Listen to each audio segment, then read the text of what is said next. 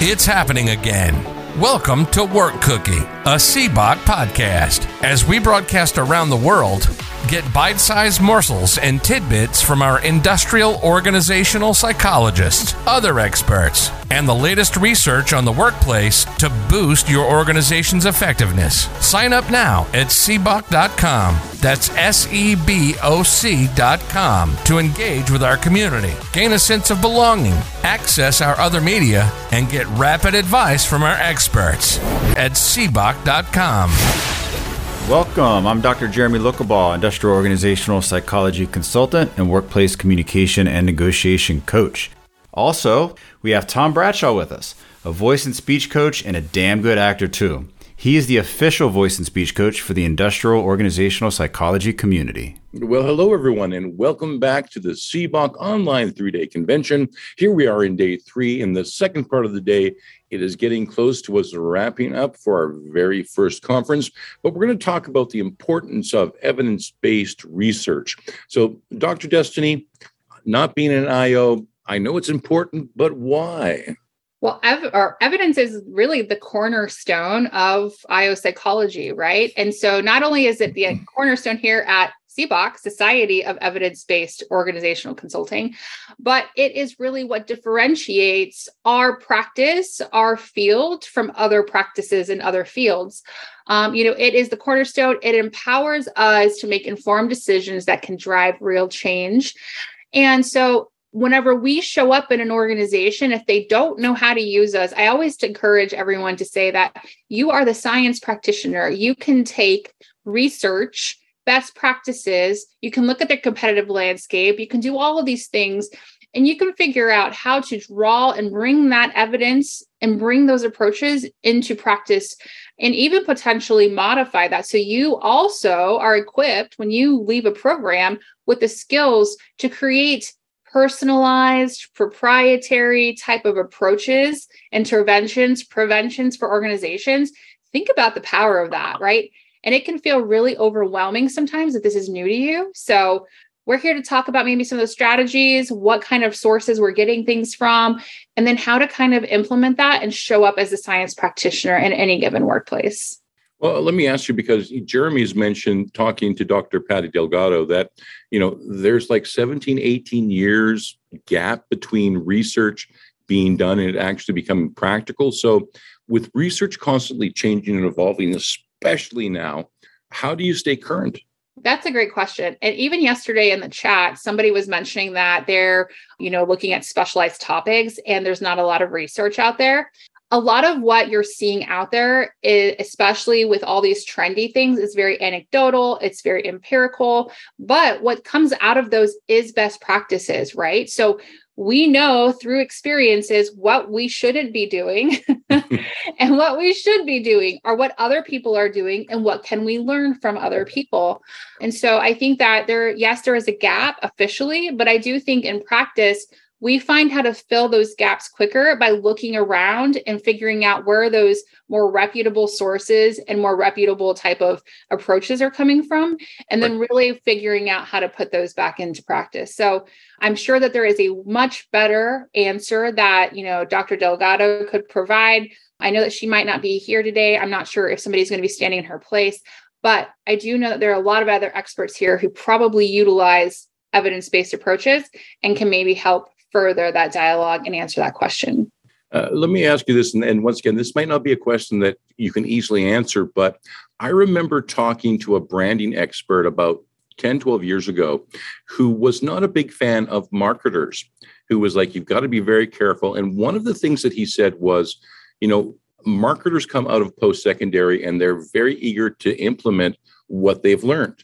But the marketing strategies that they've learned are 10 years old because in the academic process it just takes that long for it to you know become part of a textbook so are those grad students which are listening today are they using the most current information and knowledge or are they 10 years behind that is a great question. In fact, it's something that I often talk about, especially in my background with the military and the government. I always say the government's at least a decade behind the workforce trends, um, at least. And then whenever you have events like COVID um, and the pandemic that speed up the the you know transformation of the workforce think about how you know, that domino effect, like they're not going to necessarily be able to catch up as quickly. And you know we're, we're feeling that impact right now right? As a workforce overall we're seeing people like being you know pulled in back to regular you know work going to the office rather than the hybrid which they were forced to do and there's all these things. So yes there will always be like a lingering time period between you know what you're learning in academics and then what you're also like what's actually happening in the workforce. And that's why it's so critical to keep up with the trends and like what's actually happening um, finding those really reputable once i get once again i'm saying the reputable sources um, to see what's actually happening and then being able to understand you know based on those trends where you can start paying attention to and trying to implement those you know transformations within your own workplace. So but there is there is a gap and i think that in some ways the gap can be a good thing and in some ways the gap can be a really bad thing right? So because there's there's a learning curve with any approach that is new or different or innovative. So keep that in mind too that there will always be that kind of steep learning curve and you know it takes time for that to come out and, and figure out what to do with it. So, well, let me ask you because you know, and we're if we're looking at something like remote work or you know hybrid online, it's not new. Back, I think in the 80s, IBM was experimenting with it and found out that it really works well. and so all of a sudden, you know, three years ago, we all got forced into lockdowns and having to work from home. And there was a lot of issues with it. Uh, we started to hear about Zoom dysmorphia or Zoom fatigue, uh, which was really interesting to me because part of the Zoom fatigue thing is that people weren't blinking. They were staring intently at their screen and not blinking, uh, which can be incredibly tiring. But the world of work has changed because of what we went through. Do we ha- have we had enough time yet to analyze exactly what were the benefits what were the drawbacks and how we can especially as an io successfully transition an organization to online i'm not sure that we from a research perspective can say and make these you know assumption statements and then outcome statements but i do know that there has been a ton of work being done. There has been a ton of you know benefits being you know talked about. There's smaller scale approaches smaller scale studies that have been happening that have been showing the positive impacts in certain situations. Some workforces do need to have direct face-to-face interaction and some do not. And so i think that you know we're finding that through like lots of different sources as to why and and and you know what we can do with that information. So but i know there is a ton of other experts here who are really knowledgeable about even particularly this topic especially from the hr perspective like LindaAnn who has her hand up. So i would love to move it over to LindaAnn. Let's do that. LindaAnn over to you.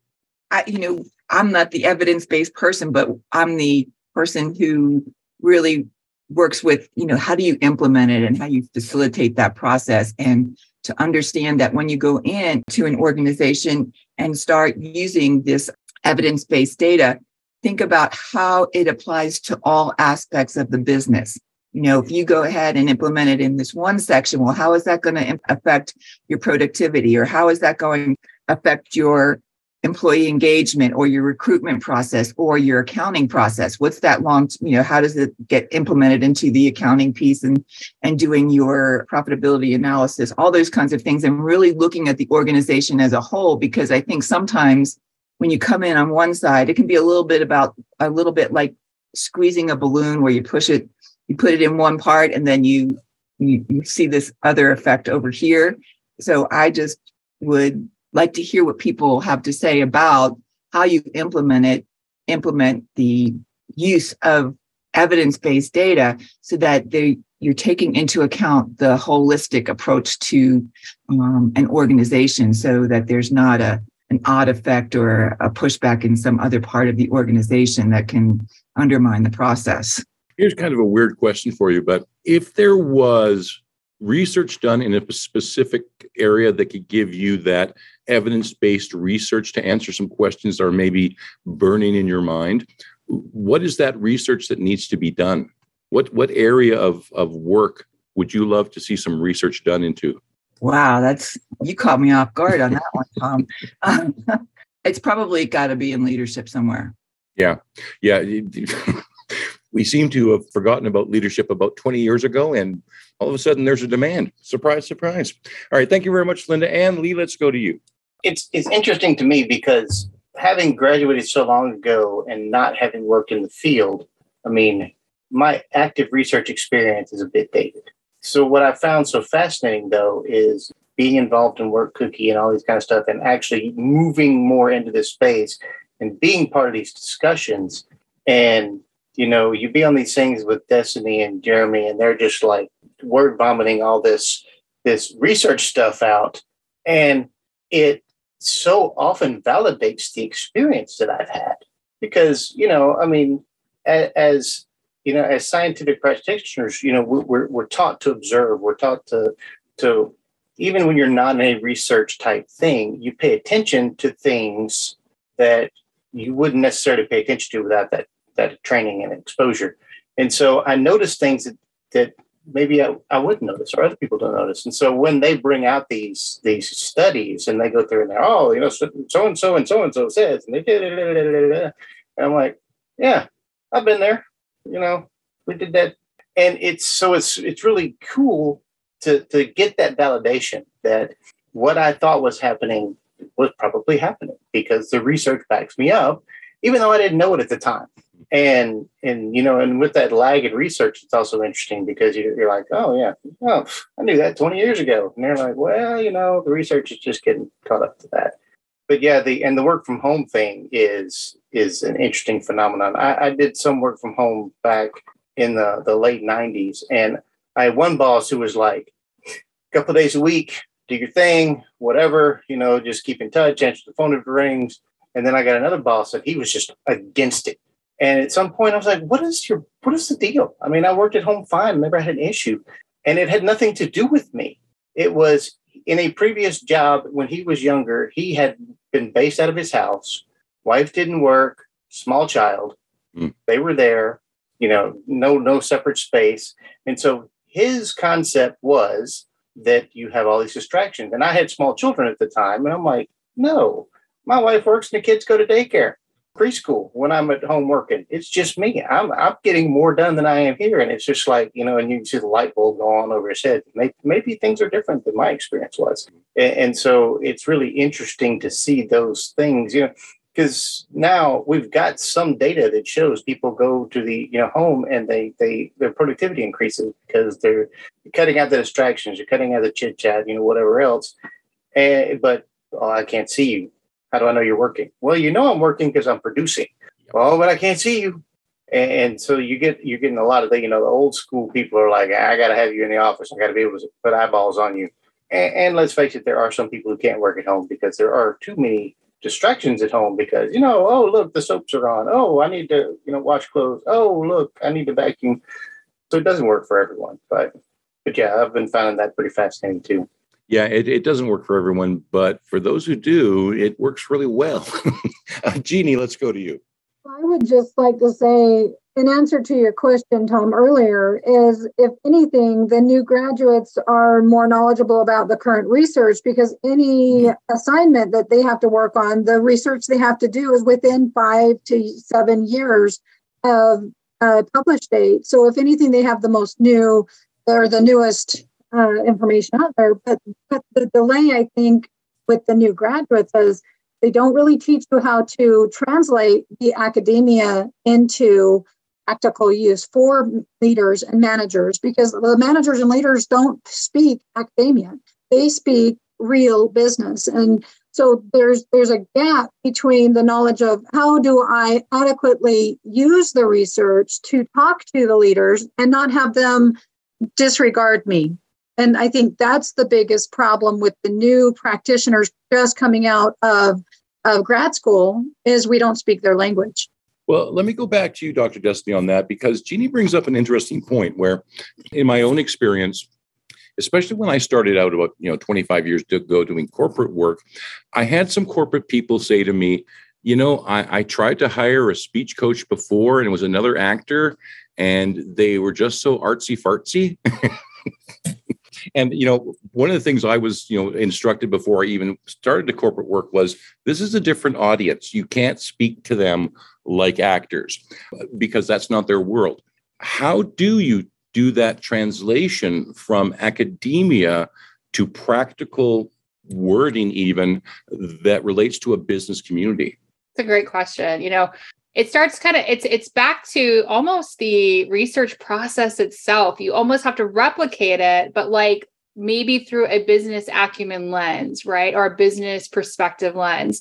So if you think of it that way, you know you identify that relevant research and then you understand organizational context i think that's the key right there is where does it fit gain a deep understanding of the organization's culture their structure their goals their challenges and then that will help you tailor those research findings to that specific need of the organization. So that's where you know for me for example my background being dod department of defense and military and more of the certification space. So I then take the business acumen and those acronyms that I understand. And then I start translating, literally becoming a translator between what does the research say? This is like academic how we talk.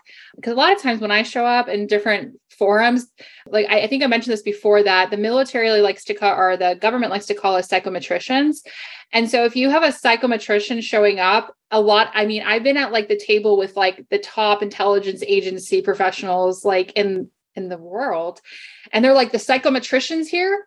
And so they, they don't even know what that means. And then they're like making assumptions. And so I have to start talking their language. And so I say, no, no, like I'm here, but let me just explain this data to you. And let me explain what the previous things have done, like you all. And I really translate with their language in mind. And I kind of give them that peace of mind. And then from that, you extract those key insights, you translate the research language, and then you specifically link it to their business outcomes and their business objectives.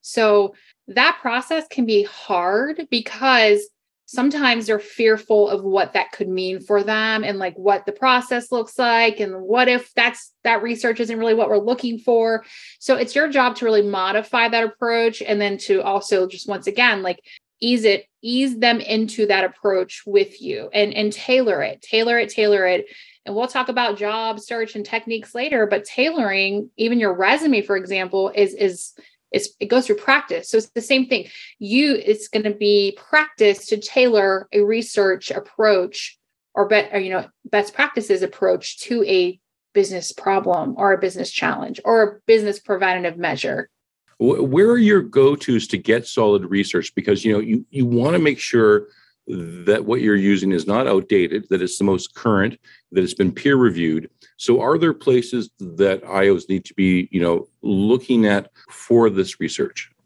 There are a lot of places you can go. Um, some of you may have access, if you're students, to your online library. So that's the first place.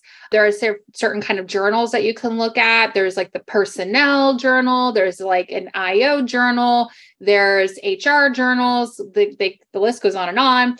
SIOP Society of Biopsychology has a research gate as well, where they will post some of the most current SIOP, basically kinds of uh, topics. For example, another place for me, I go to Division 19 of APA, which is the military division. I have I get their journal article every quarter, and it's got all the most relevant stuff that sometimes you can't even find. So those are those are the most like official academic places. However, you know, you can go out there and see what other organizations like McKinsey, you know, all your large scale Deloitte, Booz, what all of those organizations are doing out there as far as from a best best industry practice approach. Um, and then there's also just other. I wrote this. There's a list I have. Let me pull it up. I, gotta find it. You know, professional associations uh, often have different research journals.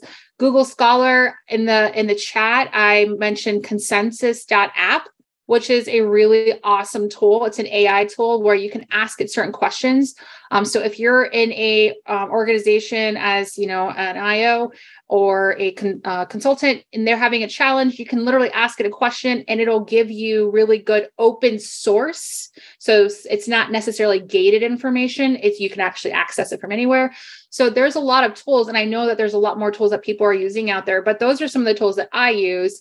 Um, and I will also go and ask other people that are doing similar work across the industry and ask them where they're pulling their information from. So just some, you know, th- that's where the whole connection thing comes into place too here, right? Like connecting, knowing where to go. Maybe other people are doing similar work or have done something in the past and going to them and asking them where their resources are from too. It would be very cool to say to a client, um, this isn't official research, yes, but I know the people who are doing the research and That's this right. is what they're finding. Um, That's right. LindaAnn, let's go to you. This is a question for Destinee. So, to follow up on what you said regarding the implementation of research and how you interpret the research for what they may need, often an organization has in, in their collective head what they think their need is, regardless of whether that's what the data shows or what their actual need is. And so, how, what would you recommend to people as they go forward to get the organization to understand? I understand that they think that they have X problem, but the data show is showing Y problem. And how do you bridge that gap for them? What's that? What's that technique that you use or approach, or how do you get them to understand that what they think they need isn't what they actually need? So I actually work with an organization right now that sometimes likes to what I always say fight me on everything that I say. because, and I mean that in the nicest way. It's always like we're playing judo or whatever, you know, we're like, yeah, yeah, yeah, you know, going back and forth. And so what I've realized the best way to communicate what I'm trying to say, because often what I'm trying to say, I know will come with some almost like they take it a little personal even sometimes where it's like it's not personal it's truly business is i really always always map it back to strategic objectives period.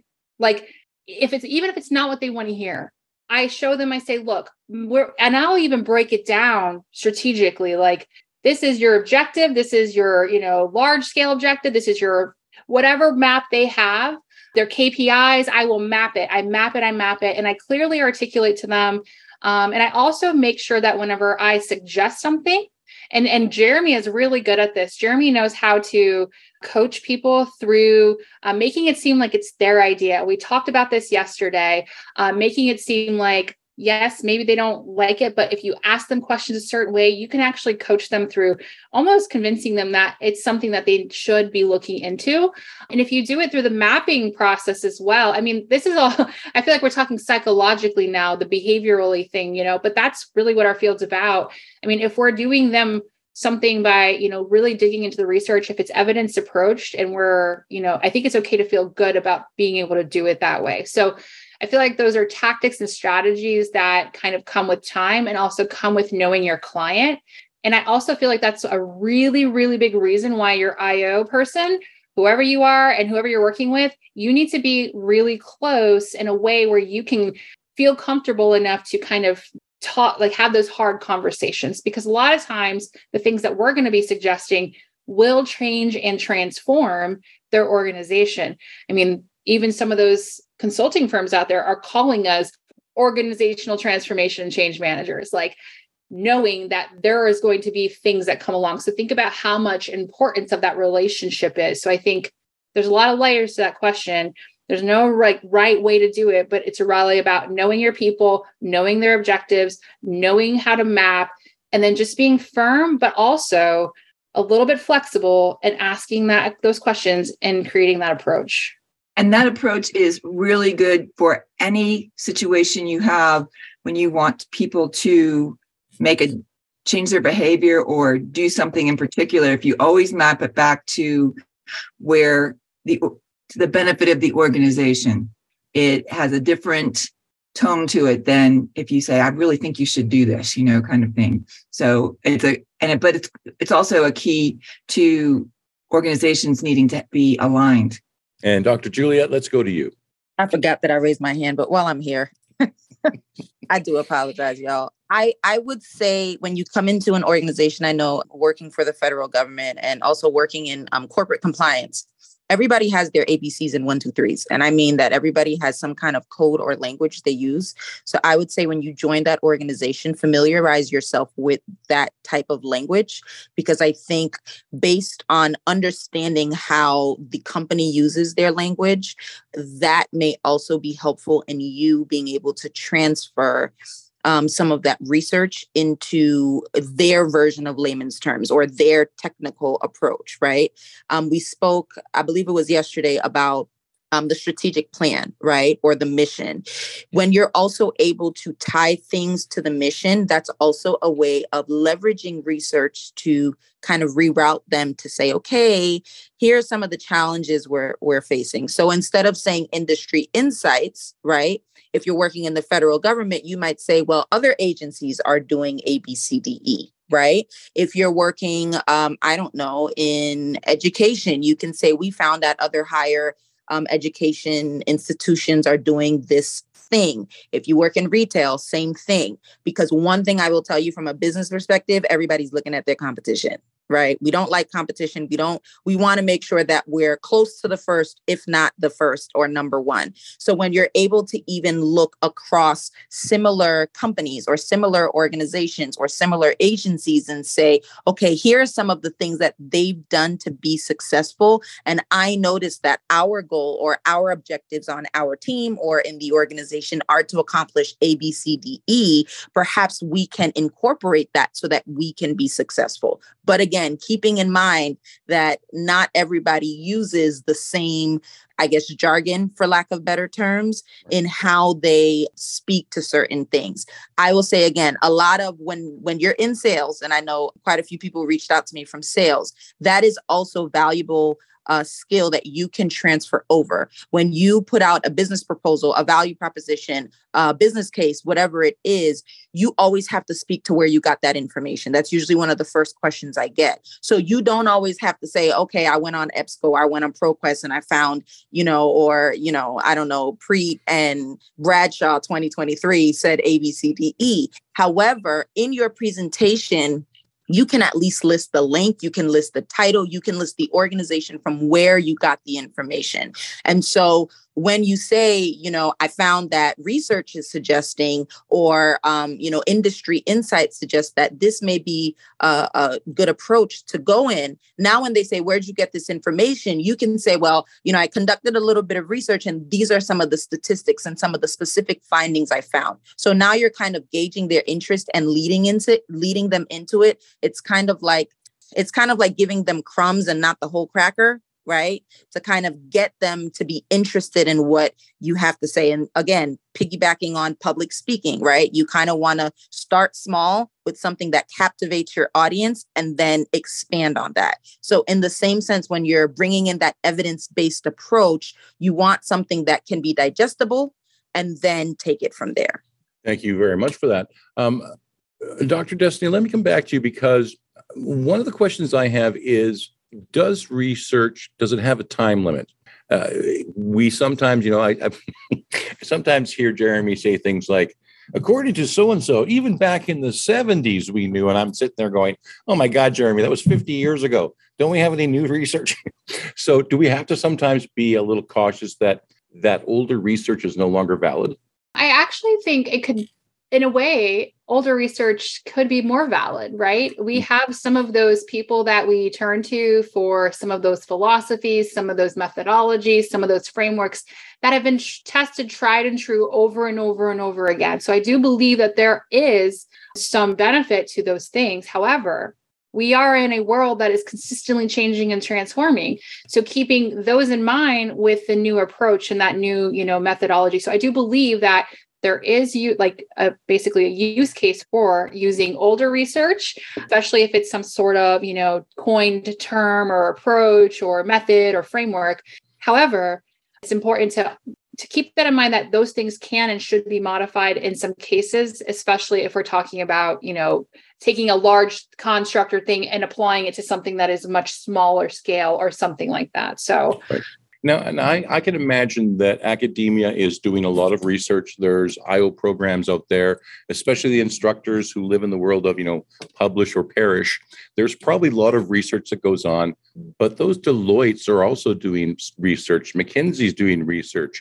So who's really leading the charge? Is it academia or especially when it comes to IOs who want to work with the business community, is it you know organizations like Deloitte and McKinsey are, the, are they should they be our go-tos? That's a great question. I want to know what people are doing out there. So does anyone have any feedback about what they're using? Looks like no one's doing research today. I don't think it's that, Tom. I think that we do depend on those things. We do, you know, we pay attention to the Harvard Business Review. We, we pay attention to Forbes. We pay attention to the McKinsey reports. Uh, we pay attention to those things, and we should because what we can find there are those trends. So part of this is maybe they're not, you know, maybe they're not the authoritative source necessarily, but hey those are our competitors. Those big companies those ones that you know these smaller firms want to live up to we should probably pay attention to what they think is important right? And we can take that information and we can modify it and scale it down and scale it across or whatever the case may be. So i do think that it's important to pay attention to those sources. All right and um, i hope i get this right. Ropafadzo i see your hands up. Go ahead Correct. That's how you say it. Um, I completely agree with you, Dr. Destinee, on how some of these companies do give us trends. The concern that has been noted is how sometimes it can be a little hard to generalize those insights for other populations. And that creates this really big gap between what's going on in the industry and what's going on in academia. It's like we're still light years behind trying to catch up to what's going on in in practice. For example, I think with regards to the notion and phenomenon of resistance to change, there's only about 34 empirical studies, while it's generally a, a phenomenon, phenomenon that everyone uses in change management. So I think that's what I have to say about that. And thank you very much for that. Uh, Jeremy, let's go to you. Thanks, Tom.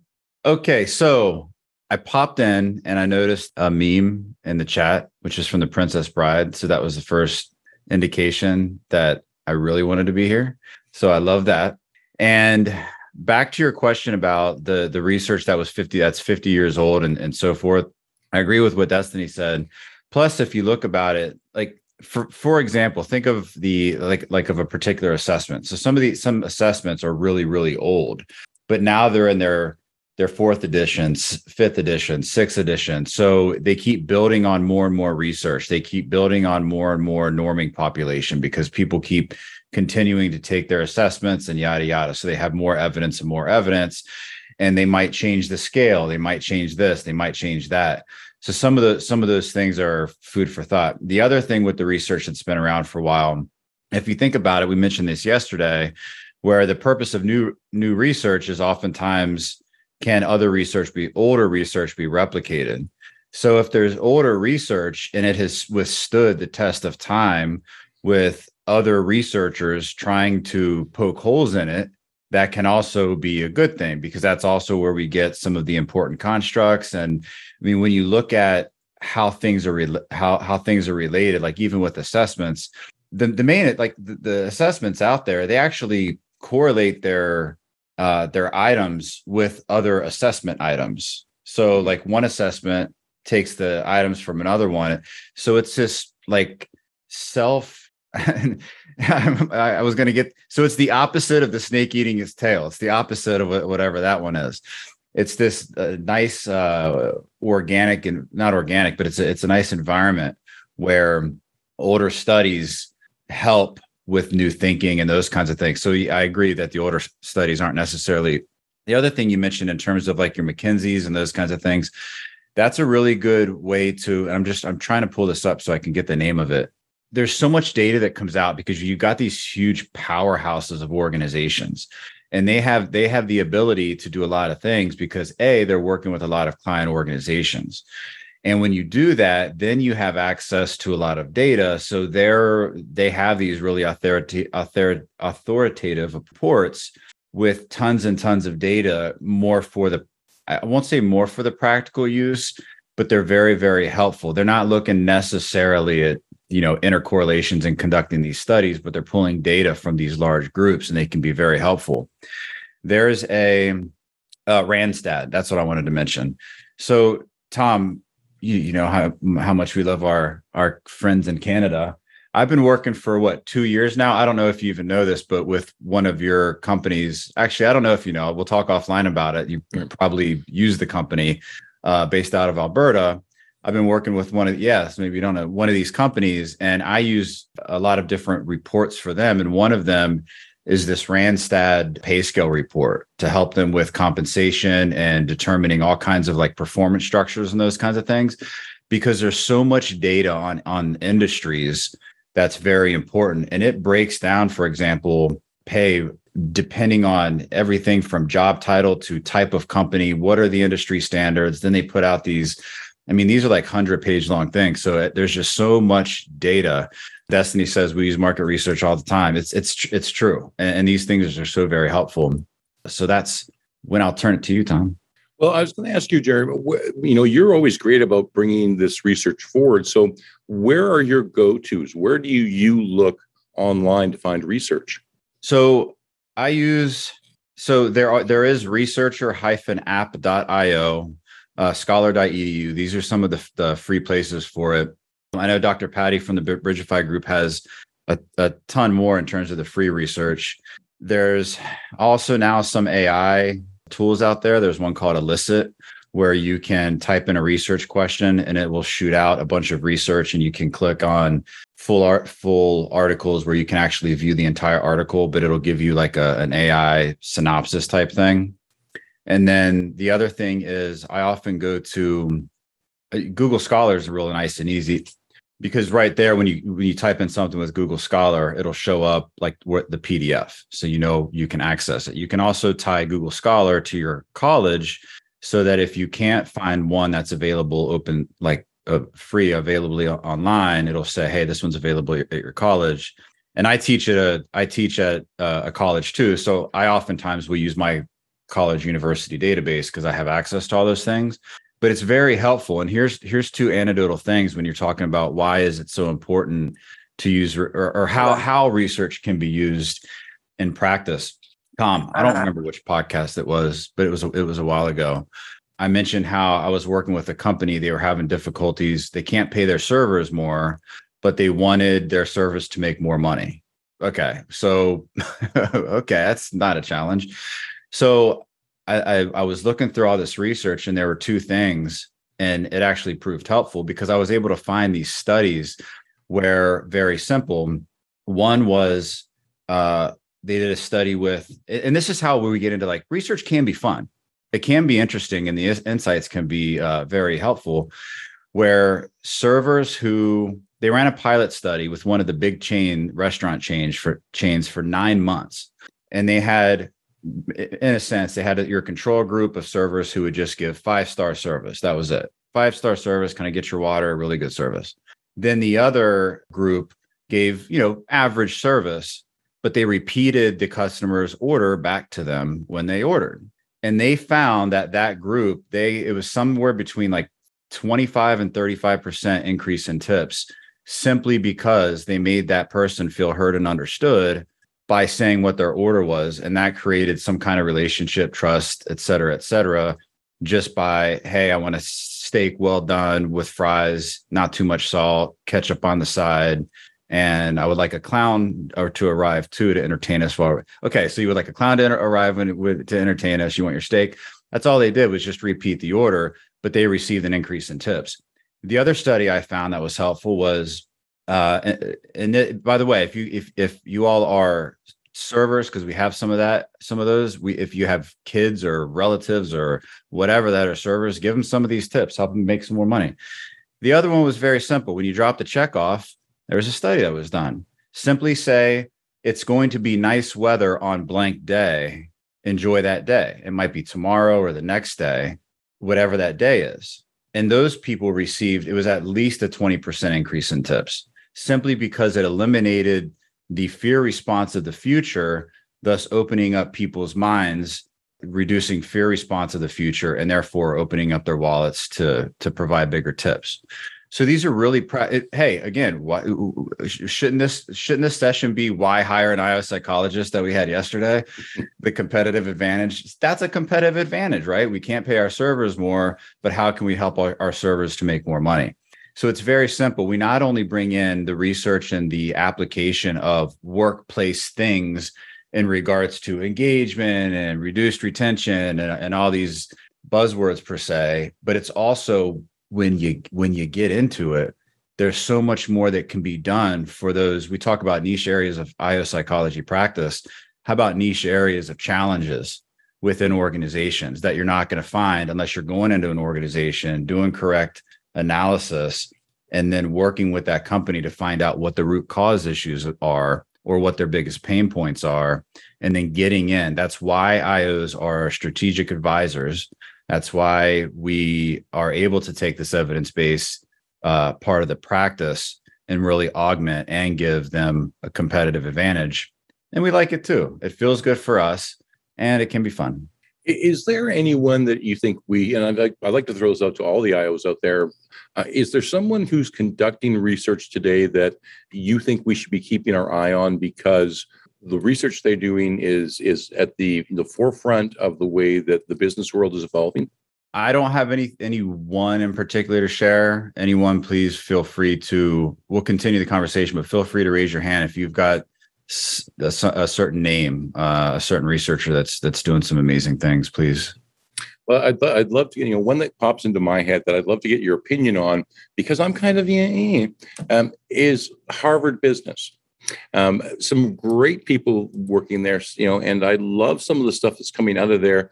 But it always feels it's, you know, it's it, maybe because it's Harvard and it's a little bit elitism, maybe, or maybe I don't like, you know, you know, the A level academia. Um, but there are some good things coming out of there. But but I'm not. It, it also feels a little bit commercial. So I get some strange feelings with Harvard Business. So you know, not that they're not a great organization, and and I love some of the stuff that's coming out of there, uh, and people like Tsedal Neeley who are you know doing great work. But but what's your feeling about places like Harvard Business? So those are more of I don't know. That's where the I don't know if it's uh, where we would call it a disconnect with the and why it might be difficult with the IO brand. Typically, yes, we are looking at those things, but when we're when and I'm I may be speaking for myself, when I'm looking at research, I'm not thinking of like Harvard Business Review and those kinds of things. I'm I'm thinking strictly like these academic journals, like your Journal of Occupational Health, your Journal of, and I'm not even going to try to name a bunch. You guys can put some in the chat, but you've got these these publications in the in these journals. And that's and oftentimes what it is it's it's people from different universities that are getting together and then they're c- conducting actual studies. Often you're you're not that and because that's where you get to the meat of everything is the actual studies. And they're very they can be very boring to read because they're full of statistics it's full of you know how many participants what are the methods what did we do how did we validate what did we do like so it gets a little crazy. But in a single, and we've had the time after time, Tom, we've talked podcast starts, right? And I'll say, wow, I went searching for some some research for today's topic. Within five minutes, I found this golden gem of an article. And we'll use oftentimes, sometimes we'll have five to share, but we don't get through one or two because oftentimes they provide an absolute blueprint for an organization or a practitioner to use just one because they get into basically you can take the concepts in there based on uh, the the variables and factors but they'll provide an outline a lot of times that you can actually turn into a very specific action plan and if you can't find that in that one particular article, you use data mining, not data mining as the general public knows, but in what we do, our data mining is basically going to the reference section. And now you're finding all the research that an author of one particular study did to make sure they know what's already out there, to make sure they're covering their bases. They're uh, more of an SME in that particular area but that is chock full of information. And oftentimes you'll get 20 you'll get 100 different research articles. Another tip for everyone too if you go to proquest dissertation and thesis database that's where you can find a lot of great information as well. So if you're doing your dissertation or even doing organizational research the dissertations you know they're not done by people who are you know seasoned experts in research right? But guess what you've got probably 100, 200, maybe even 300 references. And you know that they've spent a lot of time. So you can data mine their and dissertations are often like two to 300 pages. They're, they're long, but you can data mine from that too. Tom? And dry, very dry. Uh, well, let me ask you because, you know, if if you take this research and it's like you say you you do some research and you find something that's perfect maybe with an organization that you're working with and so you bring that research in you're carrying the research forward. You're taking it into the practical application in the field and you're going to make probably new discoveries that are going to advance that work. How do you share or should you be sharing what's the process of of continually moving that research forward by participating you know that's a good question. So i'm going to start off with this.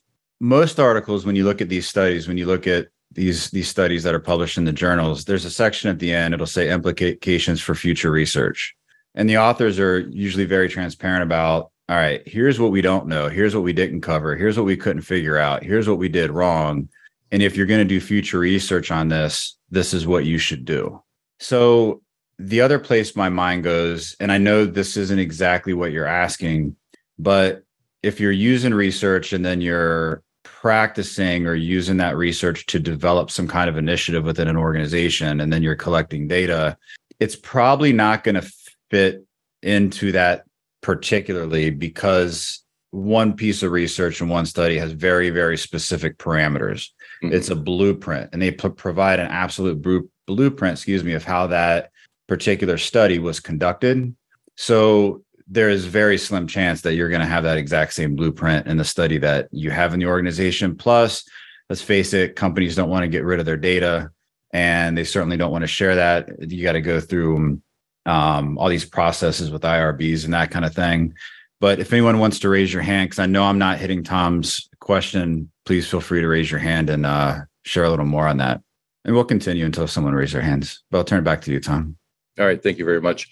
I'm looking at Dr. Destinee going, is she about to hit her mute button, unmute herself, or is she reading something? I think she might be reading something. And now she's moving her lips. um, what's the future of research? I mean, research itself is constantly changing.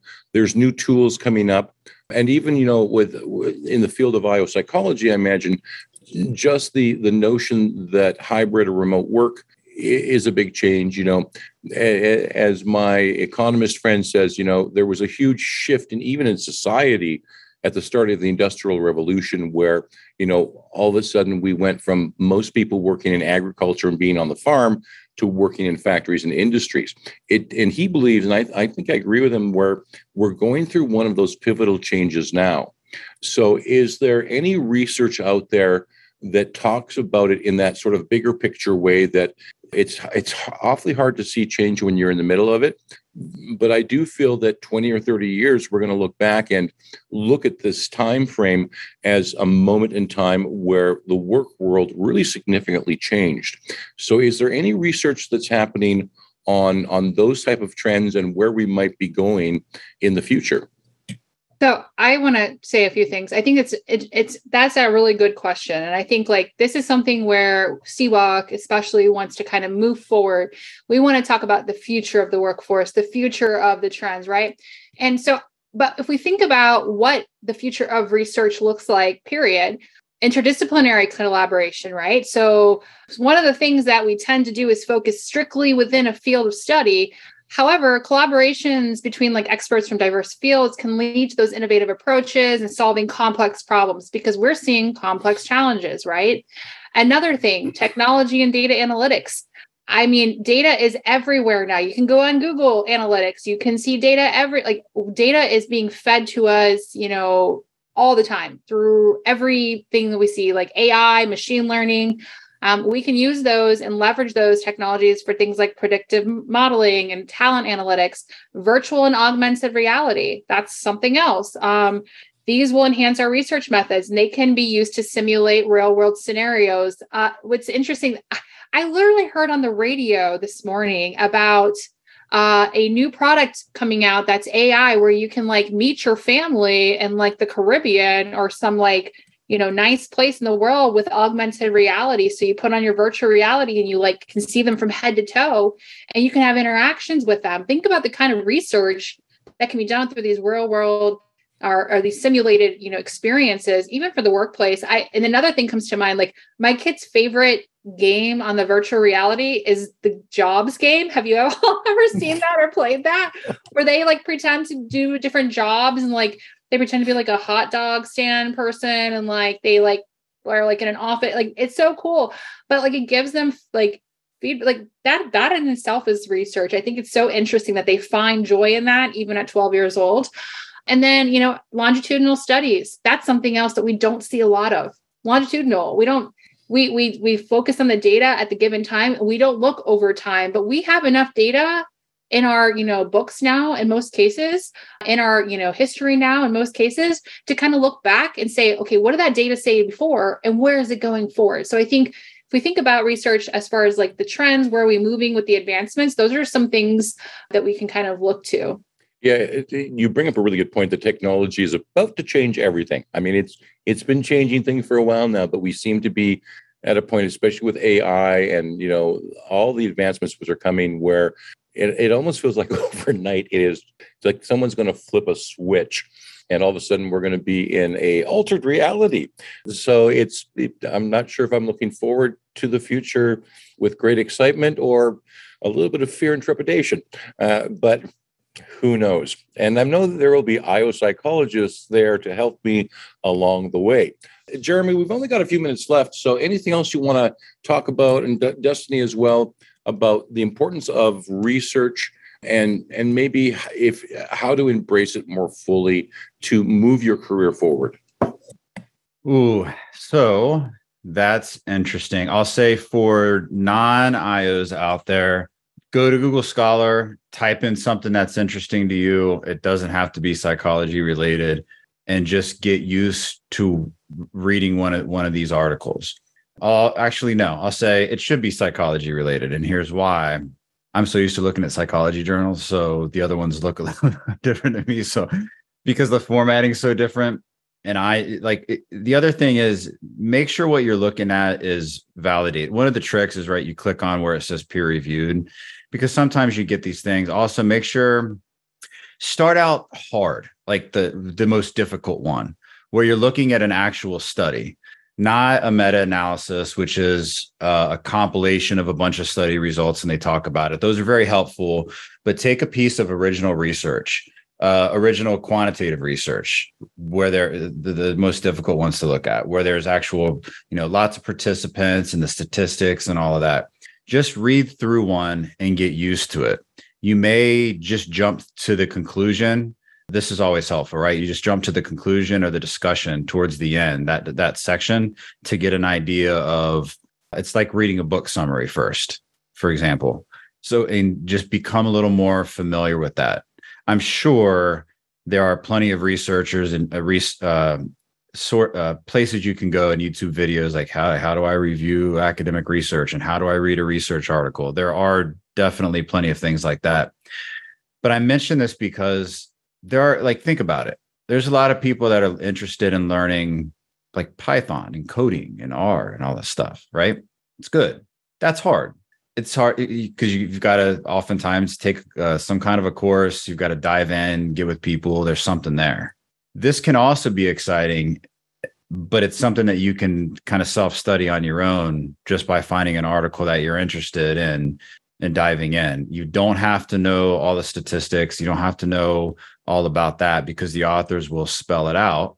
And even some of us, you know, I did very well in statistics. I read these research articles all the time so much has just gone from my brain that there's a plenty of stuff that I don't understand or remember. Like, what does this mean? Plenty of stuff. So I'll just jump to the conclusion section and be like, all right, Mr. Uh, discussion section, please help me out. So you don't have to be an expert at, at those things, but start to get com- uh, comfortable because there's so much that can that you can learn by doing that that can be applicable in so many different ways. Tom, um, we're almost out of time, but but I have to ask you this question. because I, I, I love history and archaeology, uh, and, and, partially because you know I'm interested in what we as human beings were doing ten or twenty thousand years ago. Uh, But what I really love is when a new discovery comes out and someone publishes an academic paper, and then someone publishes another academic paper that says the first academic paper was a bunch of hooey and that they got everything wrong.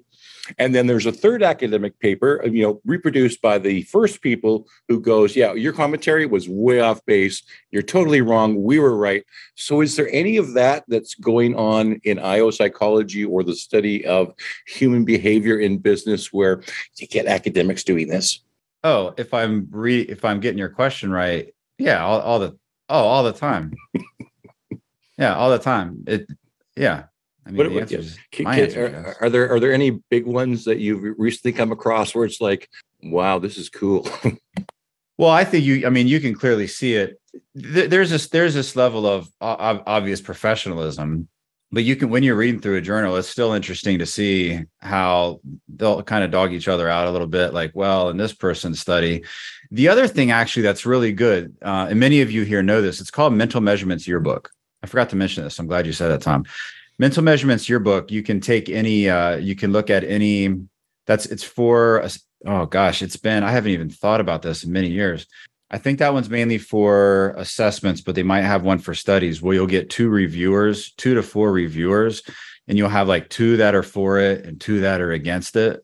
So and or maybe it's just two reviewers and they give their uh, their pieces, but they'll tear stuff up and hey, this isn't right because that's it's all about making sure that things are up to snuff, which is why. But if you think about it, if the, if a study is going to be published in the first place and you're reading it, the fact that it was peer reviewed, there have been many academics that have gone through that with a fine tooth comb.